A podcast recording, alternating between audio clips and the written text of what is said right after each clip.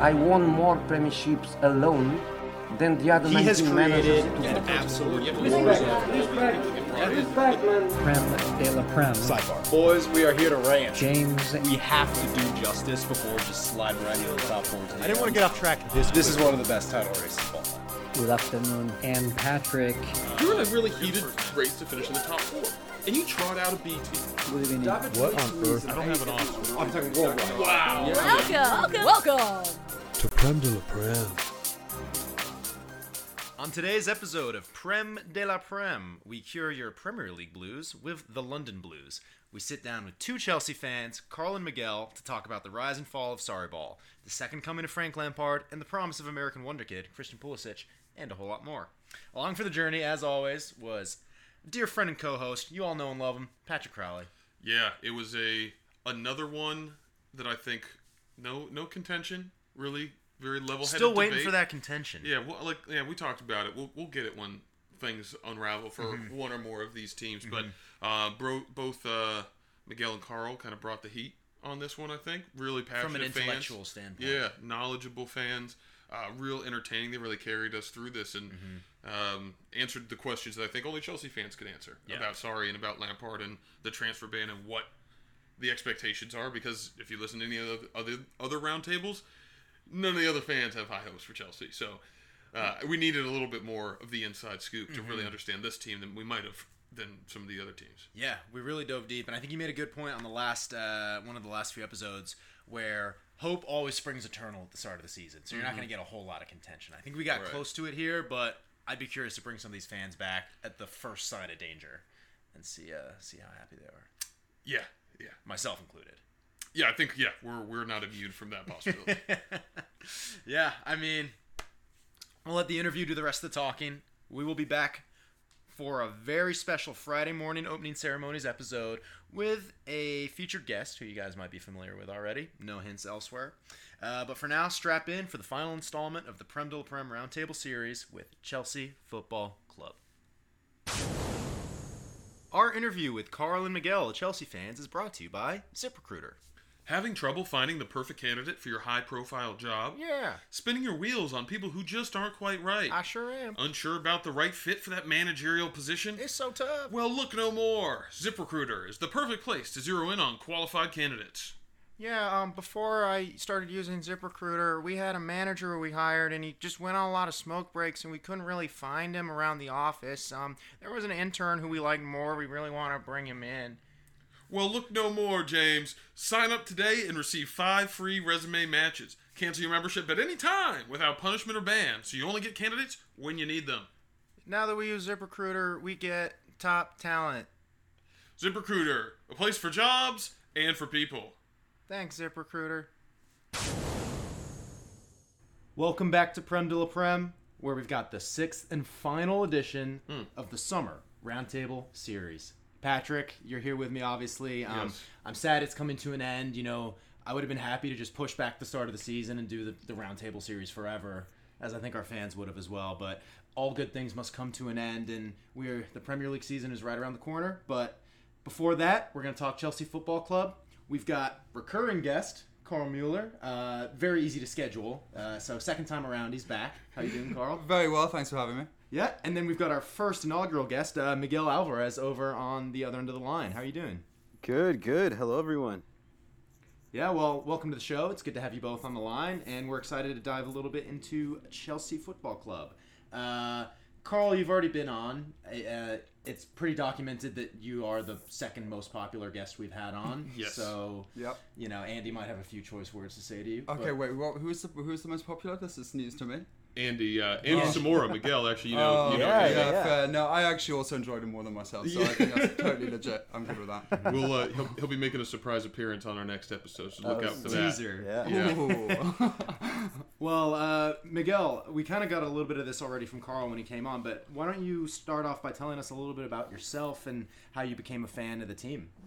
Yeah, sweet. So actually, I feel like FIFA was probably my number one introduction to, to European soccer True in blood. general. Uh, with that said, though, growing up in the DC area, I mean, you know, you had DC United and an epic era for the team, which was a ton of fun. Won back-to-back championships. So I, I was just a huge soccer fan to begin with, and then when FIFA really came around, the World Cup in 2002 especially was the first one that I really remember. Uh-huh. My desire to kind of follow European soccer was really, uh, really taking off at that time. So um, what I actually, what I actually um, did is like, especially like after school, you you could always come home and watch like the Champions League games, like around like three o'clock or whatever it was. The And I golden think, hour. uh, yeah, it was awesome. And so the one time uh, I remember coming home and watching, actually in 2003, I believe it was uh, um, Chelsea versus Arsenal in the Champions League final. Ooh. Oh, I'm sorry, Champions League uh, quarterfinal, I want to say. And that was a year that I think uh, Sounds more likely. Yeah, yeah. Yeah, yeah, yeah. We've only And, got uh, uh, one of those. and it's- I Let's jumped the fact gun check there. that one. Yeah, yeah, yeah. Uh, Didn't go so Champions League well. quarterfinal, and uh, Frank Lampard came back to like win it, and so I started really following the team. I really liked uh, Jimmy Floyd Hasselbaink a lot as well. And then timing wise, it just really worked out perfectly because uh, Jose Mourinho went on to, um, you know, win the Champions League that year. And then he went to Chelsea. So just I, I really Mm-hmm. got into that year of the Champions League, and then timing wise, it was just a really good era for Chelsea. And so Yeah, that's kind of really how it, convenient. yeah, it just took off. Convenient time to come on. You went Yeah. from DC United to Chelsea, a very natural progression of Yeah. fandom. Yeah, in a city Kings club. stay kings. Yeah. well, you know, And to- to- then oh, I was just go gonna, ahead. I was just gonna add, you know, to be honest, it made a lot, it made a lot of sense. Actually, uh, Chelsea came to uh, FedEx Field at the time, and they played DC United, and it was the most random game ever. Um, but they played DC United, uh, and I actually remember getting tickets. Uh, and you know, made my family kind of drive me up to go watch that game. So yeah, so it was just all around convenience wise. It couldn't have been a better time to be uh, to starting to start following Chelsea. Yeah, no, that's awesome. It's definitely a much more coherent story than what Carl gave us as to Yeah. how he became a Yeah. fan. It involved Yeah, a few drunken nights and forgotten memories. Yeah. Oh, so- yeah. Now it's coming back to me. Yeah, yeah, yeah, yeah. yeah. well, uh, no need to delay it anymore. Mm-hmm. Let's get right into it. Uh, I'm going to bring back a segment that I started on Arsenal. It's called Leading the Witness, where I'm going to give you a bunch of statistics that prove a point that I'm building up, and then you guys can can basically answer the question, which is how would you summarize Chelsea last season? So let's get started. Uh, here's how I've got it documented. Summary of last season: You guys go undefeated through up to the end of November, and your first loss on the record is a loss away to Spurs. It's a decent 2018, but I think the loss to Leicester around Christmas was when the tabloids really started writing that Chelsea was pretty much out of the title race because Liverpool was at the top, City was the only team that would and eventually did catch them, and then it all kind of fell apart in January and February. 4 0 loss to Bournemouth, 6 0 loss to City, FA Cup loss to United, and then obviously I feel like the the climax of the turbulent season was uh, Kepa refusing to come off in that Carabao Cup final, which is still one of the most absurd moments in all of sports. Harsh, but yeah, sure. Pause for dramatic effect. yeah. and uh, something I'm, I'm curious to get your guys' take on because this was kind of what I what I saw as I dug into the stats was it was almost a turning point in a positive way for the team in that you guys climbed back from sixth place after that incident up to what ultimately became third place in a Europa League final. And even though Sarri left, I think you can look back at it as relatively positive. So, with all that said, I'd love to get your take on your gut feeling of how the season went and what the what the what the feeling left in your in your mouth is with with Sarri leaving Chelsea as well. Yeah, would you call it a successful season? Hmm, thank you. Yeah. That's what I was going for. Yeah. Really, English really use the those stats as well. Impressive, yeah. Oh yeah. Um, Wikipedia is a hell of a site. yeah, yeah, yeah. I'll, I'll have first run of it. I, I think the first thing I'd say wa- is um, that uh, for sure was a pivotal moment, um, the Kepa refusing to come off, but actually more because it revealed that the team still could compete. So, yes, there was farce at the end, but the 120 minutes beforehand were actually really good football You at a time. City, yeah. yeah, at a time when we looked like we were falling apart. So that was a turning point. I do also think the the run in after that, we didn't actually get notably better. We just it's just everyone else imploded. Man United, Arsenal, Tottenham, they all just fell apart, and and we weren't exactly like you know our win percentage probably great. was credible, but not great. Yeah. Yeah. we just held the line a little bit better. Um, so even after like finishing higher than it looked at that time, it's still, you know, it still was just a bit of a rank season, uh, and I think yes, we were written off in January, but the football and the quality of that football had like been a problem way before. Um, so I mean, I'm happy with the final standings. I'm delighted that we are in the Champions League next season, not because of any expectations, only because it means that we don't have to travel across Europe and play on Thursday nights. Um, but but it like all in all, Most I'm- I'm- prestigious night of the week. Right. I'm glad to put it behind me, to be honest. So, if I'm hearing this right, it's not really credit to Chelsea for finishing third and coming up against a terrible Arsenal in the Europa League final. It's holding a line in how all the other teams kind of threw it away. Yeah, and I think that is, in fairness, like that is, you know, if there are Spursy behaviours and whatever, that that's a Chelsea thing. Like we will, in the end, hold the line. And, Yeah, and so I do like I just yeah. I, com- Yeah, I ahead, completely Miguel. agree. I, I just think, uh, especially Tottenham going on this run and kind of Mm-hmm. having, you know, competing priorities throughout the last end of that season. I think, uh, I think definitely tipped the balance. But I mean, the whole season just felt in somewhat like like controlled chaos in a way. Sarri was kind of moving the team along and kept us in range, but. I mean, every every week it seemed like there was something going on in terms of you know the team being somewhat unbalanced and mismanaged in some way. And it might have not have been like so much mismanagement as much as it may have also been just you know kind of tabloids picking up on every single thing that the club kind of did. But um, I definitely agree. I, I think that the other clubs, you know, having competing priorities, kind of going through their own stuff, is, is what Chelsea really benefited from. Yeah, I mean, I remember reading in the papers, I think it was after either the 6 0 loss to City or the United loss in the FA Cup, they came pretty close together. But I remember reading, like, Sarri to be sacked tomorrow. Right. Like, it got to that point. Mhm. And the fact that he kind of kept his head held high and took, whether or not it was under the best circumstances with free flowing football, took you to a respectable finish in the league. And now, obviously, with him gone, how do you guys view the treatment of Sarri, what his legacy was, and probably the impact the fans had on it because they had a few choice things to say about Sarri's um, philosophy. Um, I, I mean, I, uh, I'm a bit embarrassed about how we behaved around Sarri. I for sure think um, he did the best he could. I, I, I can't imagine the kind of stuff that happens behind the scenes. My, I assume everyone on the training pitch knew Hazard was leaving. Mhm. I, I assume that at the boardroom, everyone knew the ban was coming. I, I don't know what the vibe was at the club, but he must have had you know problems we can't even imagine. So in in that sense, actually, I thought he handled himself exceptionally well, and I, I'm a little bit like he had to go, and I'm glad that in the end he wanted to go, and it was almost amicable. But um, I, I actually, you know. If we'd end up with another season with Sarri, I would have been okay with it, and I would have actually just demanded more from the fans than from him.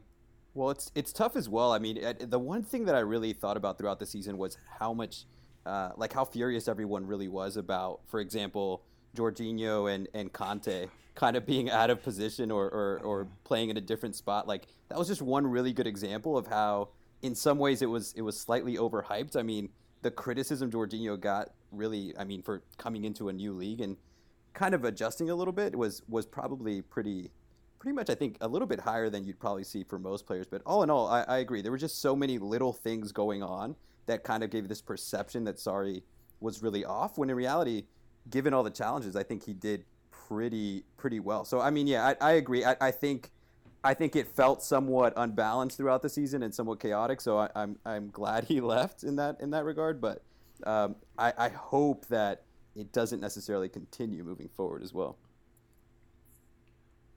What would you have have what would you have had him do differently? Was it the way he set his team out that made everything so chaotic, or was it circumstances around him? You mentioned Hazard, you mentioned the transfer ban. Um, it and let's not forget that he walked into the champions of Yeah. Italy as his new team, so he, he left with credibility. Yeah, I think Miguel brought up a good point, which around the Jorginho Kante thing. I until just now thought it was the biggest blunder of a managerial decision all year long.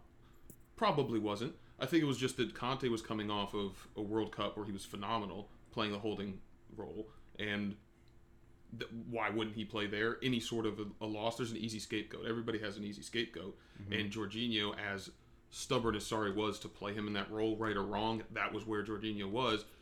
he became the scapegoat, maybe unfairly for Sarri, and it kind of was a cyclical thing where you had two people to blame that were in their own little isolated chamber, and the other situations around them, transfer ban, Hazard leaving, you, you might be losing Hudson Odoi in the winter there. That was a concern. There were many things that just every team deals with, but you had these two people you could hyper focus on, and one of them's still there, mind you. Yeah, and and um, let's we also we bought Jorginho right under the nose of Man City. So it was like Yeah. a if we hadn't had played him, that would have helped cause backlash. Also, he was like a fifty Right. million dollar player that Yeah. we like Man City were gonna like turn into the greatest player ever. Mm-hmm. So I. I don't. Again, it's a different style of play. I, I, I was never too. Listen, we were just we we were spineless in midfield, and the obvious answer is put your most destructive defensive midfielder in the most important spot. I, I totally get that, but and I think I said that in the last pod. I was really up for just letting Sarri try and get to some form of Sarri ball. And so I was very trusting that like the decisions he made were going to be the right ones. I think what everyone, Even though it wouldn't make an exciting brand of football. well, it, uh, what what does in the first year? Like that's I would my assumption was year two and year Solskjaer was nothing if not I mean, exciting. yeah, that's true. Emery's all press, no defense. yeah, yeah, pretty exciting. yeah. Cech, you have to pass it out on a goal kick. right. You have no other choice. Cech- I mean, he literally retired Cech. like, that, that is incredible. But I, so I, I was just. I think the problem wasn't the starting eleven. The problem was after sixty minutes he would persevere with that starting. It was just like Mm-hmm. it, it wasn't like midweek. Why aren't you putting Kante in the like defensive midfield position? It was more, hey, you've been playing against Man City for seventy minutes and we're four 0 down. Maybe now. The predictability of it. The Yeah. Kovacic Barkley sub on It- 60 minutes right. was like I think that was what infuriated. Like everyone can have a run with their starting eleven, and he is like an expert manager. I assume that he's making good decisions, but when it's so obvious that what you're doing has been read and like you've been Mm-hmm. called, like you've got to think differently. I think that's what chafed. I also I also wonder had it had it been a different manager. Like I, I do wonder sometimes. You know, Sarri comes in with with an awesome degree of pedigree, and he definitely. I think given enough time, I think things would have settled down. But it, it's interesting to think about bringing in a, a manager that doesn't have necessarily, you know, the proven titles um, to to kind of back it up. I wonder if, if there were just a group of fans and group of people that just were constantly hesitant that this is the right direction, and then you can add in all the other stuff, and it just kind of throws everything off course. Well, Chelsea aren't exactly the most patient fan base. Yeah. Right. I mean, that is probably the worst team you would bring in a controversial manager to. Right. And he also didn't just. I think, and it's it's just a bias. I think not nothing more. But he doesn't fit the like sleek manager. The like you know he, he chewing cigarette butts and like mumbling love at press conferences and like giving weird. Exp- he just wasn't the soundbite manager that uh, England has fallen in love with. And I know Jurgen Klopp for a long time wasn't either. We were sort of getting used to this like coach role, but. Sarri just, I think, just gave off a weird vibe, and we didn't know how to deal with it. And I wonder, like, how charismatic he really is when he's speaking his mother tongue, and when he's like, I, I feel like we got like a shadow of who he really was. Yeah. Did you get the feeling he wasn't trying to endear himself to the fans? I definitely felt towards the second half of the season it became like a war of attrition, and and it used to be with the Mourinho years like the Chelsea dressing room versus the world. By the end, it just felt like Sarri against the world. Yeah, it's impossibly poor Jorginho like at the end of some chain next to him. Yeah, yeah. Yeah, uh, I mean, Miguel, you've kind of brought us to a really good transition from last season up to this season. You talked about bringing in a different manager, a manager kind of following this futuristic modern role of former player turned coach, and that's exactly what you guys are getting in Frank Lampard, club legend nonetheless, uh, put into a situation of I think little pressure with the transfer ban kind of answering a lot of critics for him already as far as like who you're going to be bringing in you have a team that you get to play with um, and you're kind of mitigating a lot of Chelseaism in that no one's going to be baying for Frank to leave, whether or not it goes well. You're going to be silent in the stands and kind of let it happen. How do you guys look upon Lampard coming in as almost the opposite of Sarri in that he's charismatic and um, you know relatively new to the role? Are you guys optimistic for the future with him? Yeah, I, I mean, I think that there's been this, yeah, this this overarching theme with Chelsea, at least since since I've been following that somewhat makes them seem slightly like callous and, and unwelcoming in some ways. Like they're like this big corporate team compared to to everyone else in the league who who has like this fan base. It, it's, it's just a feeling, at least, that I, I, I do think Chelsea gets somewhat of a judgment for. Um, you know, not keeping young players, for example. A, a lot of a lot of really Yeah. good examples of, of how they, they kind of stick to this bigger corporate idea. Um, and so I think that in this way, at least at least for now, it's a positive thing to have have at least this image of bringing in these former players. I mean, even even behind Lampard, seeing uh, Claude Makelele, I think I saw not too not too long ago, uh, coming in to help out in the youth ranks. Peter Cech coming back in some capacity. Um, so just seeing these players somewhat come back makes makes that sort of uh, idea at, at least a little bit uh, quite diminish in, in, in sort of uh, in sort of its reputation. So so yeah, so I think at least right now in my mind, I think that's a really important piece is is kind of what what he's bringing and what these former players are bringing to the club can somewhat change that uh, that mentality a little bit.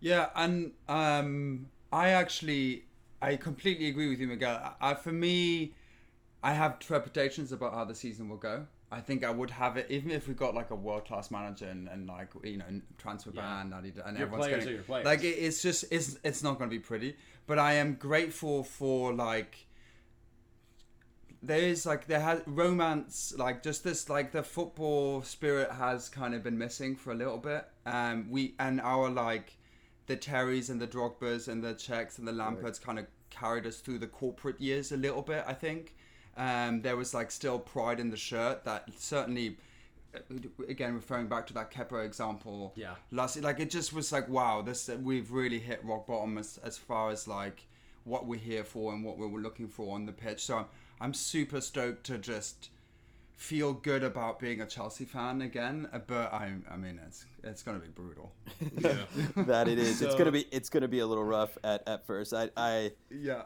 It's yeah. Right now, I'm trying to I'm trying to stick to that uh, that positive message and and uh, Yeah. kind of wait. But see I also goes, we yeah. we are the team that like in the last five years we finished tenth, we finished fifth, we've won this title. Like I looked at your graph. It was 110 1. and then a certain five or point. something like yeah, that. Yeah. 110 1 5. And- You're like, when Mourinho does a job, he does a job. right and like i think there is this like you know um, very quick accusation of plastic fandom that i completely understand when you have like you know a russian billionaire owner but I, the Chelsea fans have proven themselves to. Y- yes, we're hard on the manager, but we're good on the team. Like we will like remain in love with that club even when things go real bad. So I, I, I have faith that we'll get through the season and sort of. I'm kind of glad now that we're getting the ban out of the way and just cracking on with it. Mm. Yeah, I think that was kind of what I had anticipated. The feeling was hopeful for some sort of an identity rebirth with with some very conservative expectations for this season. But let's talk about past this season. What just fill in the blank for me. When Frank Lampard ends his term as the Chelsea manager, I hope he has accomplished blank. Oh, this is a really good question. I, I, I mean, I hope he hasn't shut the bed. It's the first thing. Like, I just like for for like because I like generally he is club legend. So maintain his legend status. M- Well, well said. Exactly. I mean, I hope he remains a Chelsea. Do you think legend. that's even possibly in question? Oh, dude. I mean, listen, Solskjaer. Like, yeah, yeah. The peanut gallery can turn on anyone. Now, people will always have like a base level, but I just don't want anyone to regret this decision. To regret, like, uh, you're right. He's never gonna get like torn down. Um, yeah. But I just want, I just like, if we if we take Frank Lampard away, then like what? You've We got, like two or three players left. Yeah, that this like the last ten years, like that. that yeah, I don't want that to go away. It's funny you look at it that way. We talked about this on the United podcast, and I'm glad you're starting to make these Ole Frank comparisons Mm. because I was going to bring it that way if we did if you didn't bring it up. Um, I would argue that no matter what, like it's very possible this season's going to be rocky at best, and Solskjaer might be to blame for that, and he might be found out as a manager. I don't think there will ever be Ole out signs from the stands or boos directed at him, and even when he leaves, he will still be a player legend with infinite goodwill.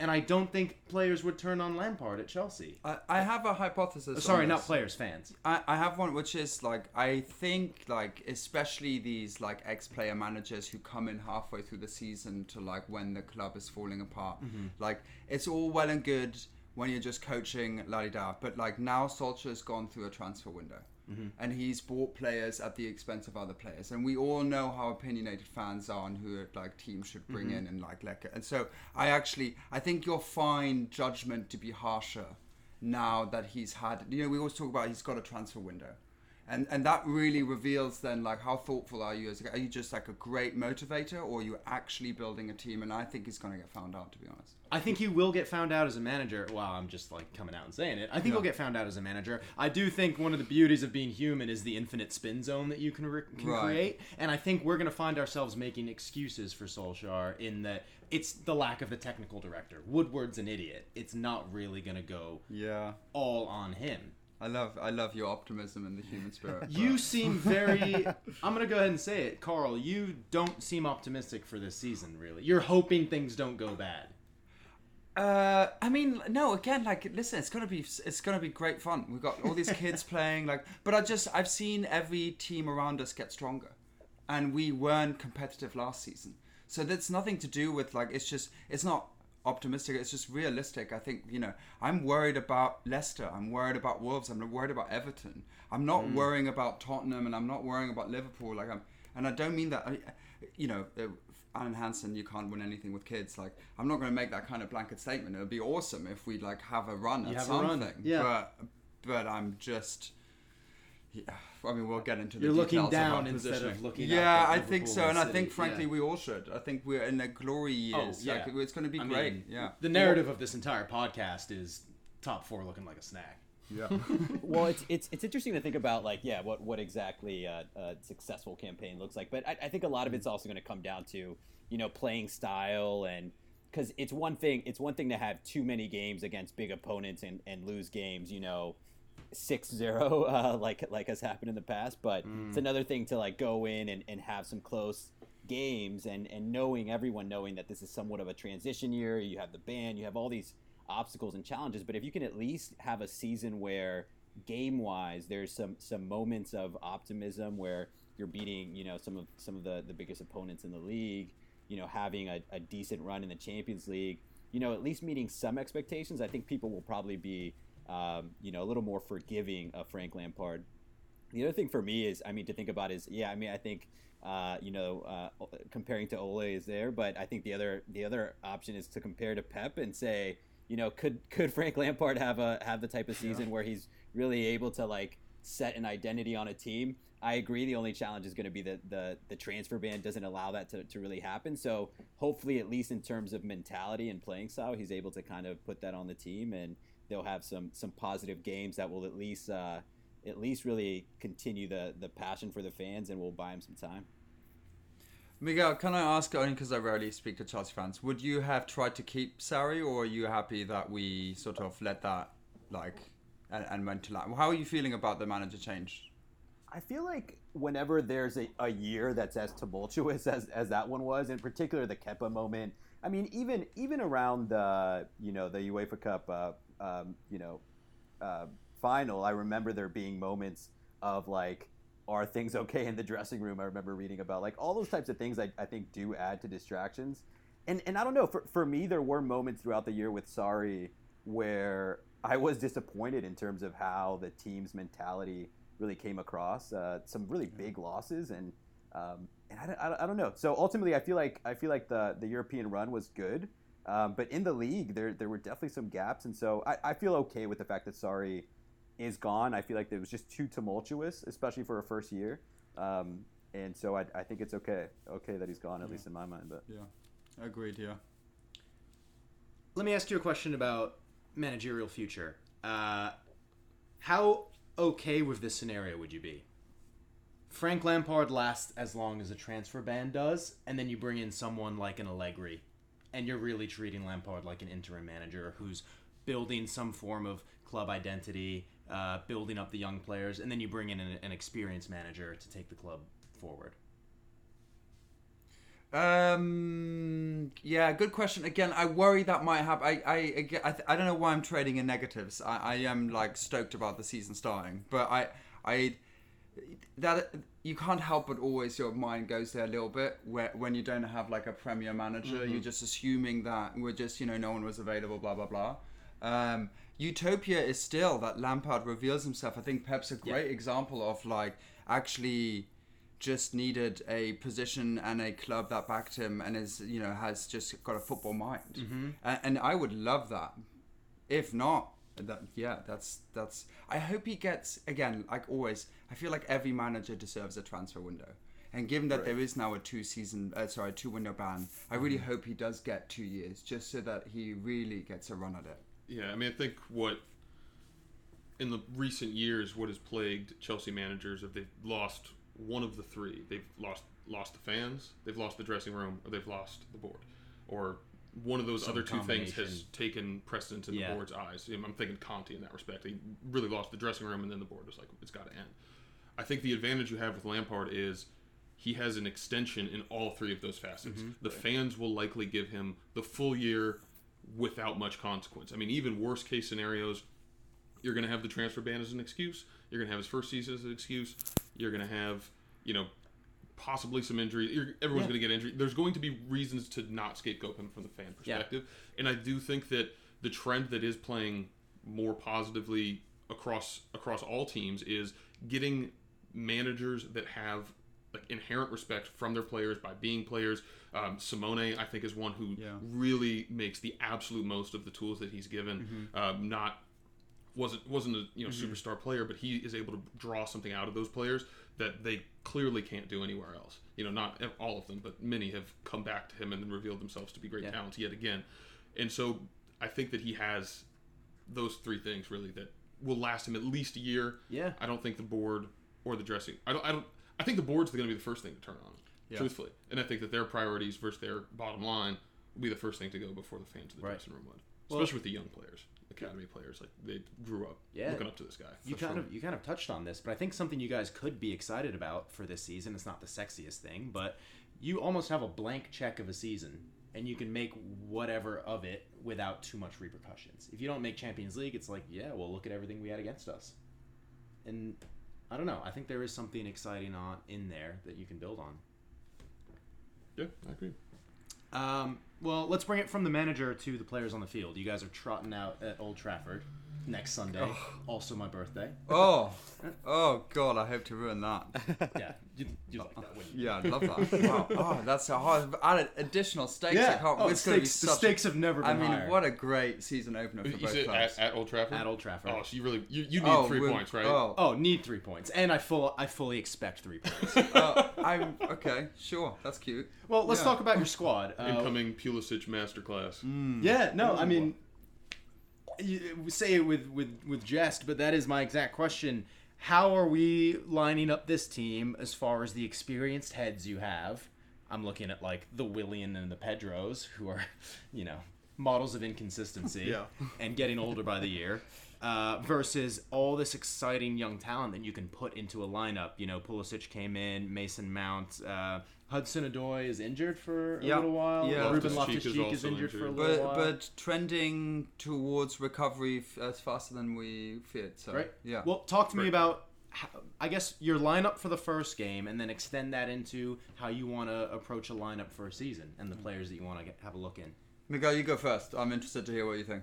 Yeah, so I mean, in terms of lineup, I, I think that the pre games have been a little bit a little bit telling, actually, uh, in terms of uh, at least what what Lampard's leaning towards. So um, it seems like obviously Kepa, um, you know, Azpilicueta, Christensen, Zouma, Emerson uh, for sure in the back. Uh, the interesting piece, just because of health, is is uh, Kante. But I, so I, I think it's going to be Kovacic uh, next to Jorginho in the midfield. You know, interestingly, also players like Mason Mount and Pulisic have an opportunity because of uh, because of injuries, and so Mason Mount uh, seems to be a favorite in the middle, kind of in that attacking midfield position. And then you have, uh, I think, out wide, uh, Pedro and Pulisic for now. I think is going to be is going to be out wide. Uh, and then Abraham's uh, up top, uh, just because it seems like again from the preseason games that's at least the direction. that Tammy things are- Abraham up top. Yep. Tammy Abraham. Wearing the number nine, I believe. Oh, Right, What a right. statement. Oh God. Okay. um, I I completely agree. I am surprised. I still I will. I don't want to live in a world where David Luiz is a Chelsea player and not running rampage on the on the field. So I, I'm hoping he gets in alongside Christensen. Um, we do have a tough start of the season with injury. I agree. I, I also think Kante is in the like traveling squad, and he's the kind of player he doesn't need to train. You can just throw him in. Right. Um, so I'm hoping it will be Emerson Azpilicueta on the, and then we'll. Have Are have, we off the Marcos Alonso train? What happened there? No one should be getting in a vehicle. Well, Whoa! oh, ouch! Ouch! That joke killed. I half teed it up. I was like, "Is someone holy shit?" Move past that. Oh god. um, I. So you're I- getting you're getting off that. train. I I feel bad because it's not like I've seen anything from Emerson that makes me think he Yeah, should start. right? Like I just Right. It's just he is, and he you know Alonso he gets goals. he hasn't killed anybody Right. First of all, he gets goals on the wings. but he doesn't. He doesn't. No, no, we get it. Alonso killed someone in a car accident. um, uh, but but uh, for some reason, yeah, I think the tides just turned. Like I, I- we, I can't see Alonso credibly starting anymore. Um, and then I, I, you know, I've been really impressed with Mason Mount. I, I've been, I find myself being quite harsh on Chelsea youth players. I don't know why. Um, I, I find, you know, Callum is like, and same with Tammy Abraham. Like, I, I know that they've shown flashes, but I, I'm not willing yet to like um, bet bet the horse on them. So, um, I don't know, but I could see Mason Mount starting, and I think I would happy to see it. But it's like at at Old Trafford against Man United, Yeah. you're gonna play Mason Mount. Yeah, it's that- I mean, terrifying. I feel like the You look at injury.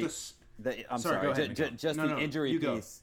The injury piece is just. I feel like leading Lampard to to, to make some risky risky decisions here, and I I, I don't know. I, my my take is that Mason Mount is, is high on his list, right? I, I, I know Carl if you feel the same way, but it really seems from these preseason games that he's really banking on Mason Mount making a a, a complete surprise and, and really shining during the season. Yeah, and I will say, and I'm sure we'll get to this, like a full strength Chelsea squad. I mean, I like what I see. I, there's a lot of things I don't like what I'm Yikes. seeing. James has just pulled up. I was about to numbers. try and prove the exact no, opposite. no. point. Again, like if you, like especially at number ten, we could be playing Loftus Cheek, uh, Mount, uh, Pulisic. Like we have like I feel like our attacking midfield is like remains surprisingly good despite Hazard leaving. I'm worried about our um, striker, but I don't remember a season where I haven't been worried about a striker since Drogba left. Like honestly, like Costa. Costa, was great, was, but even uh, then you were like, he's gonna get sent off. Right. And then, like, Yeah. like I don't, you know, the last time I felt good about our strikers was when Drogba and Anelka were up front. Those were the glory days. Oh, uh, yeah. One The- United in the, Champions League. Yeah. Is Batshuayi out on loan? No, No, he's still in. around. It's Yeah. it's like a recall. It's uh, I was gonna Right. say, I mean, that guy seems beacons. to just score goals I- wherever he goes. so I- I, I don't. Wouldn't be surprised if he has a season. He seems- Absolutely.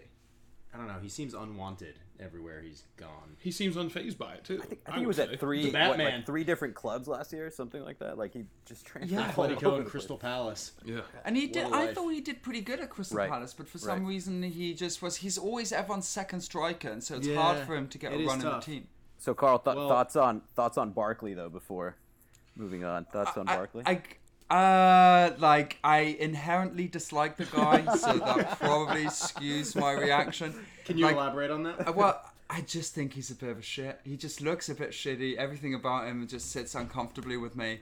Uh, he, but again, like actually, like first of all, how great was he when he broke into the Everton team? Like Yeah, back in the day, super everyone was like, he's gonna be the next Rooney. and then he went to the England World Cup. and that then was the and then as with everyone like exactly international duty destroys him and then uh, but and then last season he came back and he looked crazy good he was like this like muscle machine and then it just revealed itself that even a fit Ross Barkley isn't actually that good Yeah. because it just went nowhere. But he's also England had a good preseason. Right. Miguel. I don't know if you've seen, but he scored Yeah. some sweet free kicks. right. Well, conversely, Willian is wearing your number ten shirt, and I think that really sums up the state of Chelsea. Yeah. Okay. And I'm just pulling it up. Uh, 11 matches, five goals for Batshuayi last year at Crystal Palace. Yeah. That's not bad. yeah, not bad. I mean, when you're going up against Christian Benteke, you're going to get the look in. Yeah. Yeah. Well, I mean, we got the squad up. Yeah. oh, he's going to get a look in for sure. Yeah. Yeah. Um, You guys gave up Rob Green. He's out. I, yeah, yeah. Yeah, I I think think, he's think, he's probably. yeah. Seeing the excitement of his uh, on his face when he lifted the Europa League trophy as Yeah. the third string goalkeeper Yeah, was lad, well deserved. amazing. Yeah. Hey, Miguel, thoughts on um, Willian at, at uh, and the number ten? I'm interested to. I Wearing feel like the number 10 or in the playing the just role? number, no, just wearing the number ten. I feel like a Chelsea fan might have a slightly different relationship to Willian than a non-Chelsea fan. I'm keen to hear what you think, Miguel. um, hopefully, I'm I'm gonna land exactly where you think I'm gonna land. Um, oh right, sorry, yeah, yeah, I mean, go away, yeah, Um, so Are you a Chelsea fan or a non? yeah, yeah. True blue or not? yeah.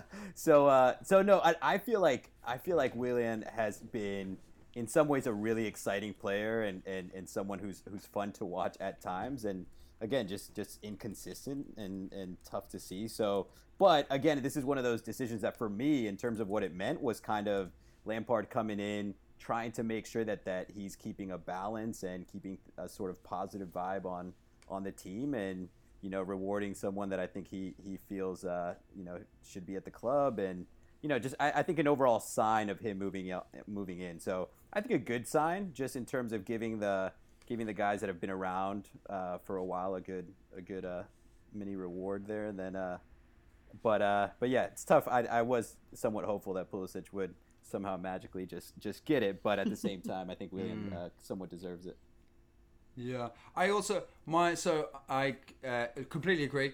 So landed that opinion perfectly. I also think like Willian plays better without Hazard. We always knew that, and so I do think again. I, I think we'll see a slightly different, more mature, more. I'm like, like remember that season where Willian was our top scorer and he could not miss a free kick, hmm. and it was because Hazard was injured for basically half a season.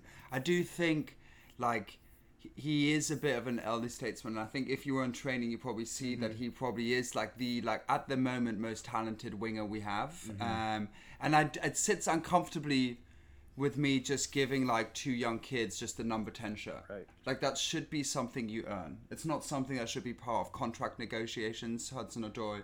It's not something that like. You've never played for Chelsea before. You come in, you just get the number ten shirt. Put it. I just feel like you've got to earn that shirt. It's a big shirt.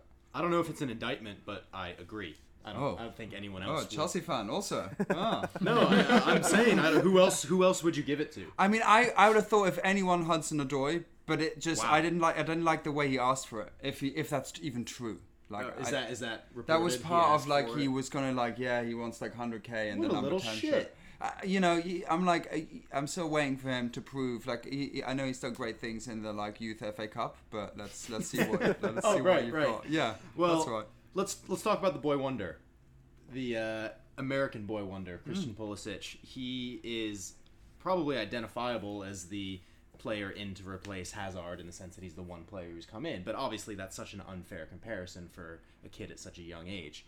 What are your expectations for him this season, and what would you consider positive signs? I feel like he's gonna.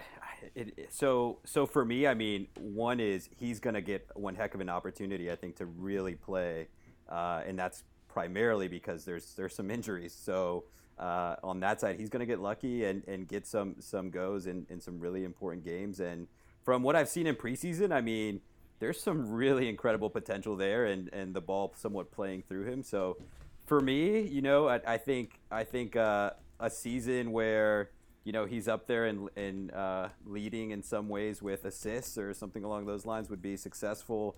Not necessarily expecting him to be a clinical finisher from the moment he arrives, but I, I do hope that he's able to somewhat adjust to the game.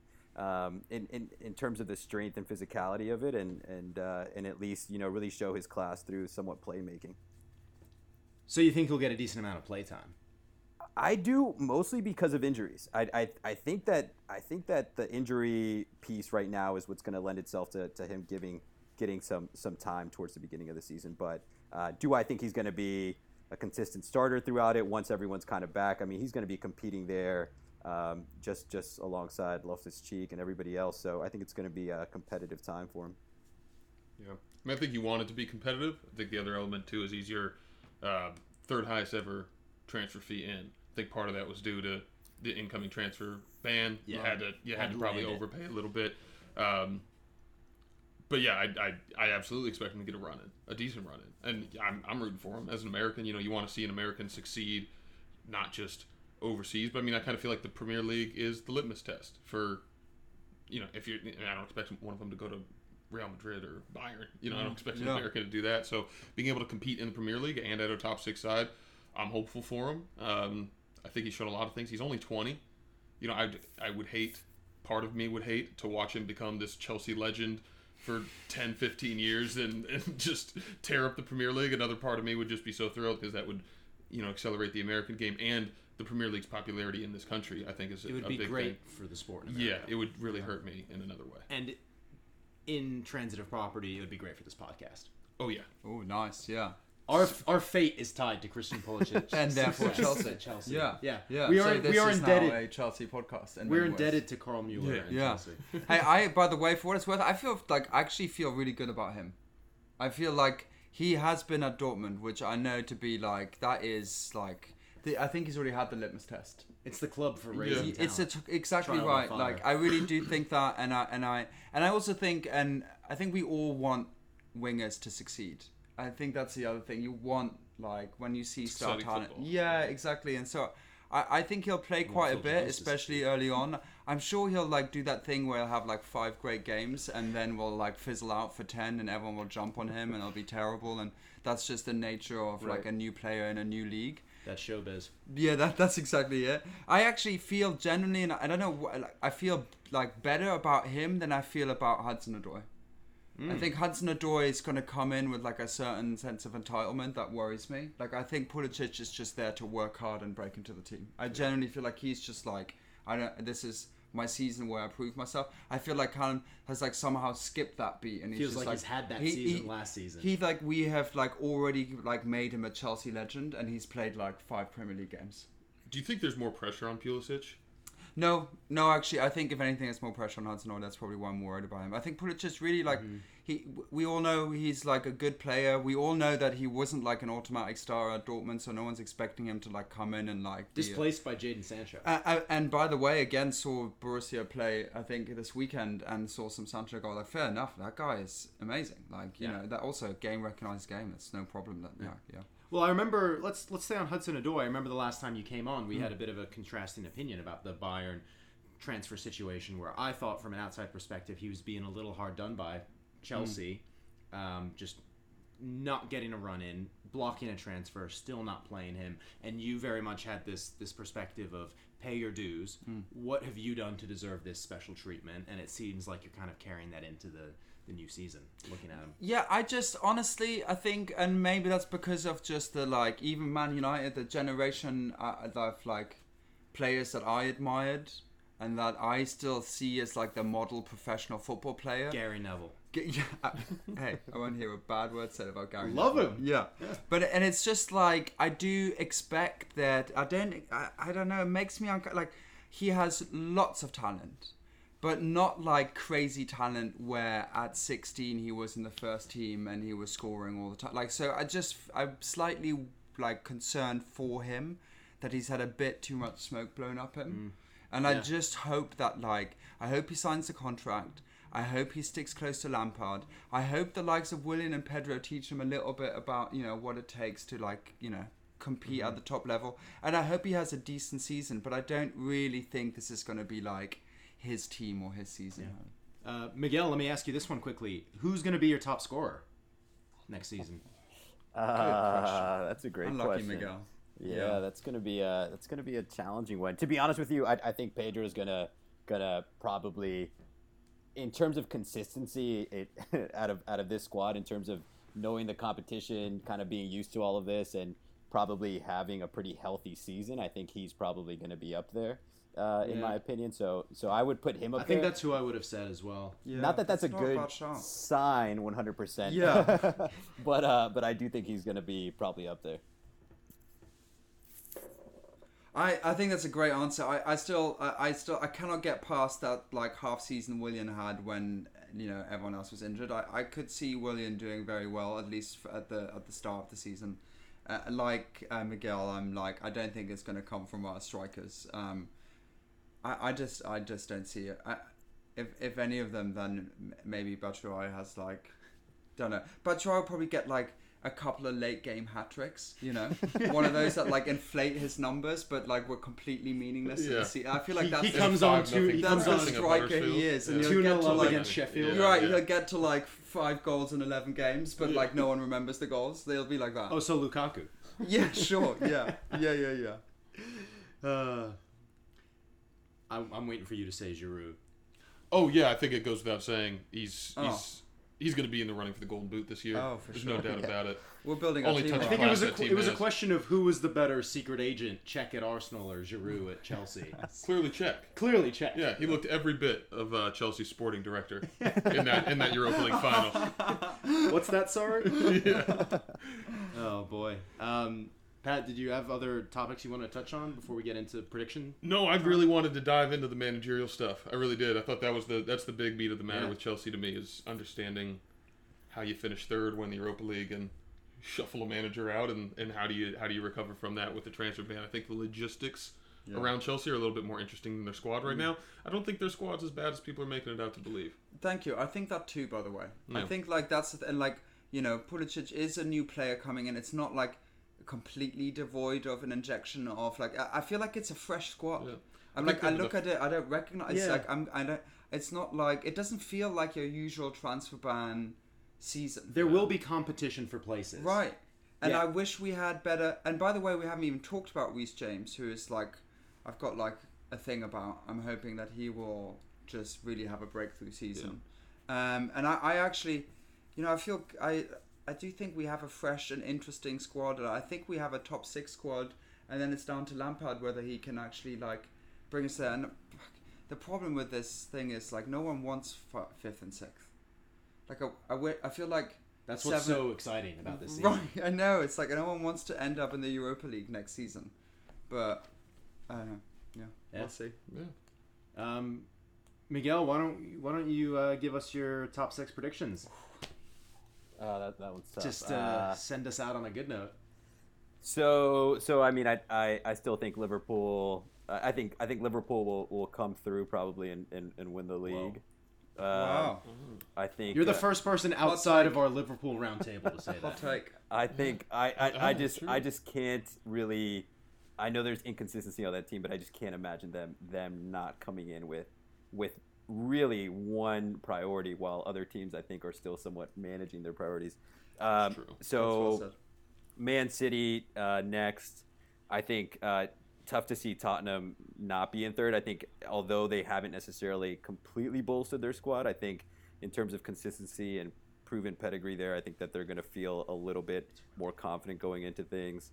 Um, I'm I'm really hopeful that Chelsea Chelsea's able to somewhat Go on. maintain and and, and, get that, and get that fourth spot. Yeah. Um, yeah. and then uh, and then I think uh, I actually think uh, Arsenal will probably be next, and then Man United at six.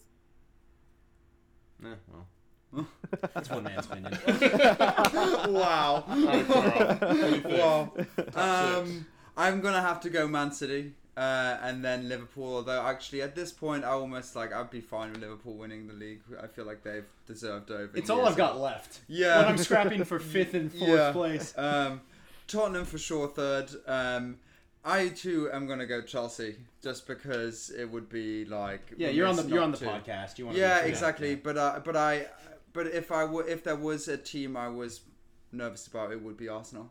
I just think that like we talked a little bit about this previously. Like with that uh, front three, now I think that's going to unlock Ozil, and I just think like transition and attack is going to be terrifying. You have terrible, terrible defenders. Yeah. They- It's not the end of the transfer window. I Shock wonder horror. if Yeah. somehow Don't don't miss an Arsenal game. There will be fireworks Right. on both ends of the field. So I, I also um, would go fifth Arsenal, sixth Man United. I could also totally see a world where Man United finish fourth and Chelsea finish sixth. I'm putting I'm putting Chelsea at fourth because I have to, because it would be defeatist not to. I convinced myself last week United was going to make at least fourth place, and now I'm wheeling back on that. A I just, bit. I just don't understand what. Uh, I know this is not a Man United podcast, but like we're always week, is. We're a week out from the start of the season, and I just don't understand. Like I get Harry Maguire. Wow, how long did that take just to pay eighty million?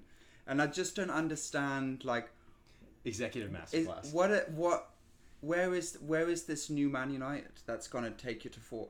To be fair, we don't need to talk about it. To be fair, I think if you watch the preseason, you're you're seeing this philosophy come together. I know, but yeah, fair. Okay. well, Anyway, yeah, you uh, keep- I- you keep telling yourself I- that, mate. Can I say yeah. something really quick? You may, but after I say something really quick, Ooh. the Can I talk to you for a minute? The thing that I think is real about that both that both United and Chelsea have, they have relatively strong spines and strong defenses. Yeah. they're not going to you know bungle their way out of games. You know, it's going to be a situation where if it's there for the taking, it's Mm-hmm. going to be there for the taking. It's going to be whether or not they take it. Right. Whereas Arsenal, I can't say that it's going to be there. Yeah, for I the taking. think Arsenal is just the wild Who scores card. more goals? Yeah, exactly. Don't Arsenal. mi- don't miss an Arsenal game this season. Yeah, exactly. They're going to be phenomenal. I think I really and like I am so excited about that front three, and I really like I'm so excited. Yeah. Like I've always like uh, maybe because uh, you know German heritage. I've always had, I've, I like Ozil. I want him to be Ozil. Like, um, you know, more likely more likely Ozil will be Ozil than Sanchez will be Sanchez. Um, I forgot he was in the team. I mean, the, the, your freaking bank statements haven't forgotten. but yeah, yeah. Um, Miguel, I want to drop you a shout out really quick because I think you touched on something that just kind of dawned on me. I think City, when you talk Liverpool City, who's going to win the title, City behind closed doors would admit they really want to win the Champions League. Yeah. Right. And that's what, if that's all they accomplish this season, they would be fine with that. Liverpool behind closed doors would say, we just want to win the Premier League. Yeah. And maybe you're going to get a little bit of that creeping into team selection and how you rotate the squads, and that could pave the way for a Liverpool title and City trying to go deeper in the I- Champions League. I still don't think, uh, and I know they was they had an incredible season last season. Like I just still don't see Liverpool as a like anything but a like playoff side, like a team that like on the day will smack you. That might be our soundbite. And and but like over like thirty plus games will just not bring it over the line. That's how I see, and, and that might be just like the old time, but I just don't. I I still think Man City like they eat Premiership games in their sleep, and then like they show Yeah. up for the. Like I feel like Liverpool every game is like. Holy shit! It's a war. Like you've really got to go for it, and and they did so well last season. But I don't know if that's sustainable. But hey, I could be totally wrong, and I'd be hmm. fine with that. It's it's really it's really clear to me though that just I mean just looking at those teams I mean it's there, there's just no way that they're just Yeah. going to end up have, having like a similar year that they did last year. If you look at some of those some of the games both of those teams had, I mean there were some games where both of them just squeaked by in some capacity. Yeah. So it's going to be like just a matter of like okay who gets lucky in some of these cases and and what's able to separate them. But um, and and and I think that's ultimately what's going to make the difference. It was like two teams of destiny going at it in the same Yeah. year. Yeah. Yeah, I think I- it was the second and third highest point total in the Premier League I mean, history. incredible. Right? Yeah. V- Only top Only by bested by City. the Yeah. year prior. And, and Yeah. like no regrets. What a season! What what what a thing to watch! Yeah. Oh my god. Guys, this has been such a great discussion. Miguel, thanks so much for coming on. Carl, good to have you back. Um, we'll hit you up at any time in the day, and I know you'll be here. Yeah, I dude, I, appreciate this that. is I love this So Awesome. much. Yeah. Uh, hey, Miguel, thanks for. I just I don't get to Wait, before to before we go, fans. from all three of you, I need Chelsea United score predictions. Match week. Oh, one. fuck. Okay, sorry. Who Okay. wants to go M- first? Miguel, you go first because I'm gonna just go hang this one. Oh God! Uh, score predictions of Chelsea United. You said. Yeah, match week one. Um, I'm gonna go. I'm gonna go with uh, just just from preseason, seeing the number of goals that we've let up. I'm gonna say. Uh, I'm gonna say it's gonna be like three to two, and Chelsea will will take it. Ooh, I think that's that's a great shout. I, I I just I don't see us scoring three with those strikers at Old Trafford. So I actually think we might lose, and I think we might lose like three one. But um, but I'm okay with that. Here's my genuine prediction of someone who gets let down on a frequent basis. I see nil nil in our future. I think it's a draw. I think it's a draw as well. I see a Really? low scoring draw, nil nil one one. Well, I'm go- I'm hoping Miguel's right. He's, I'm just um. I'm yeah. sure you do. Yeah, I'm done with that. I'm done with that prediction. Thank you for asking. Yeah. Uh, yeah. So this brings us to the conclusion of the Summer Roundtable series, and just in time for Premier League football kicking back off again. It's a beautiful time of the season. Um, Patrick, any last thoughts? No, I'm all good. Well, on behalf of everyone at Prem de la Prem, we are signing off, and we'll see you next time.